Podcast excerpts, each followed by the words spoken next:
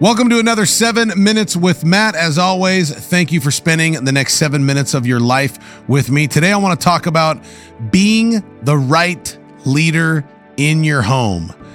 Being the right leader in your home. What does that mean? Well, as a 44 year old father with four kids, 17 and 15 year old boys, and an eight year old and a one year old girl, um, this is something that weighs heavy on my heart. How do you be the right leader in your home? Well, think about the leaders that you have looked up to in your life. Why do you look up to them? Why do you like them? Maybe it's the way that they talk. Maybe it's uh, what you see from the outside looking in, like, man, they look really cool or they look really um, successful. I like that. I want to follow them. If you're following something, that means they're leading you. Um, or maybe it's um, the way they live.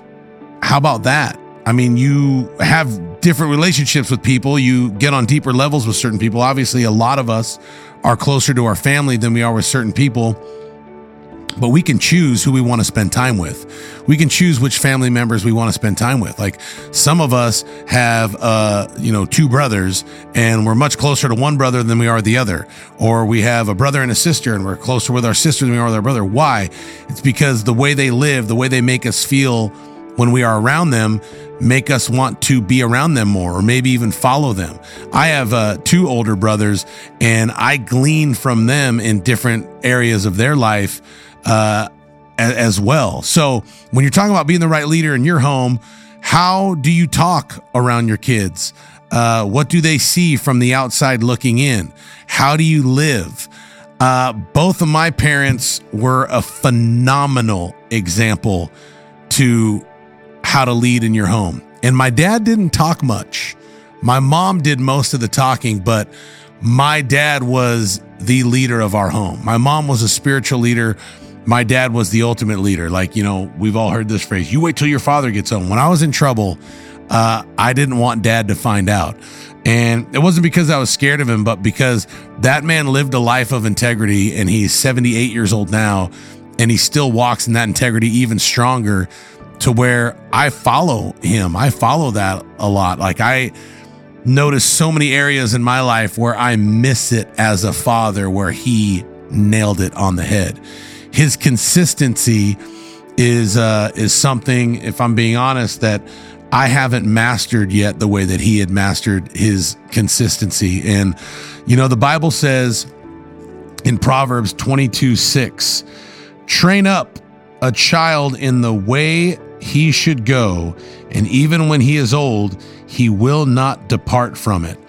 My mom trained me up spiritually, and I have not departed from that. In fact, I could say that it has grown stronger than when I was a kid. My father instilled in me, he trained in me hard work and dedication. That man woke up every single morning at 4 a.m. and got home every single night at 4 p.m. and still found a way to provide for our family, be an encouragement to me, and also uh, lead spiritually and also go to every single one of my baseball games, football games, basketball game. I had a very present father where he didn't let work come before his time. And again, that's something that I and maybe a lot of our other dads out there maybe struggle with. We let work get in the way of maybe being a better parent to our kids. And here's an important question I've asked myself recently.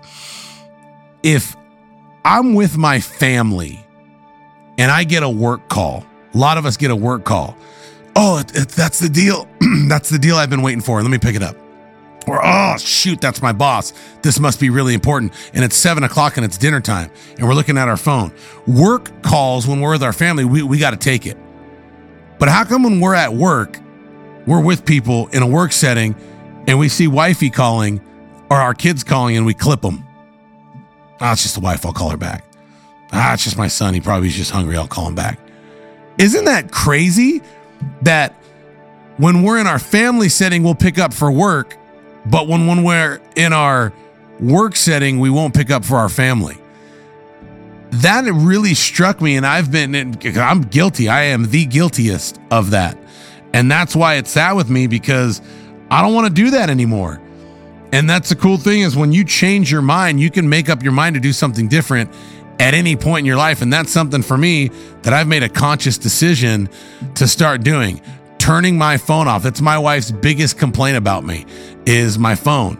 And I need to make a conscious effort to turn that thing off at whatever you decide, six o'clock, seven o'clock, and picking up the phone for the family. Like that's a good way to show and lead and show your kids like you are the most important thing to me. And in today's world, when you think about this verse, train up a child in the way that they should go. I've said this before. I never had to look for a hero outside of my home. Like, yeah, I had the Michael Jordan posters and the Bo Jackson posters and the, the you know Ultimate Warrior Hulk Hogan. Like that's what I was into when I was a kid. But my dad was my hero. My mom was my hero. And yeah, my mom preached and did stuff, but she lived it. Like, if you want to lead your kids in any area, maybe you're not a believer and you're like, nah, I'm not interested in the Bible thing. All right, well, let's just talk about business. Okay. How are you going to teach your kids how to be successful and lead them in success if you're not? How are you going to teach your kids how to be honest and talk about people the right way if all they hear you do is gossip on the phone with someone else about someone else? Right? Let's live it before we teach it. And I'm not saying living perfectly. I'm just saying that area, maybe live excellently. Is that a word? Yeah. Excellent. Excellently, Eli? Excellence? Excellently. Um, because your kids are watching you. How do you talk? What image do you portray that they're looking at? How do you live? I want to live so loud that even when I talk, you can't even hear me because you just listen to my walk the way that I walk. And I'm talking to my kids here. How do I talk to my wife? How do I treat my wife? When situations arise and I'm frustrated and I'm feeling the pressure of life, am I lashing out on my wife and kids? Or am I, look, man, things are really tough right now. I'm really overwhelmed, but, uh, you know, I'm not going to yell and scream and do that. So, how do you be the leader in your home? You live it, you walk it out. And it's not like, oh, we're going to have less problems because in a lot of situations, you might even have more problems. And that's what your kids will learn from you. How does mom and dad respond in adversity? How does mom and dad respond when their boss is an a hole? How does mom and dad respond when someone else is gossiping about them? Do they gossip back? How do mom and dad respond when we have a neighborhood party? Do they act like everybody else? Do they drink as much as the drunk neighbor? Do they treat the wife, the spouse, the husband the same as they the neighbor treats theirs?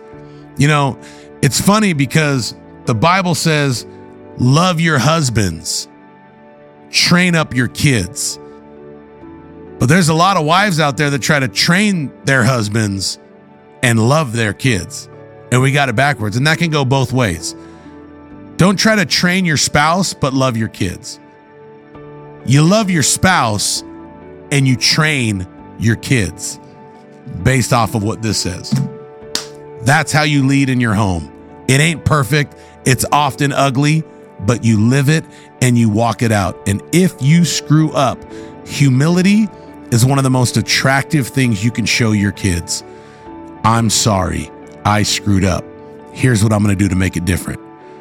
That's a great way to lead in your home. I hope this seven minutes has encouraged you. Thank you so much for joining me for another seven minutes with Matt.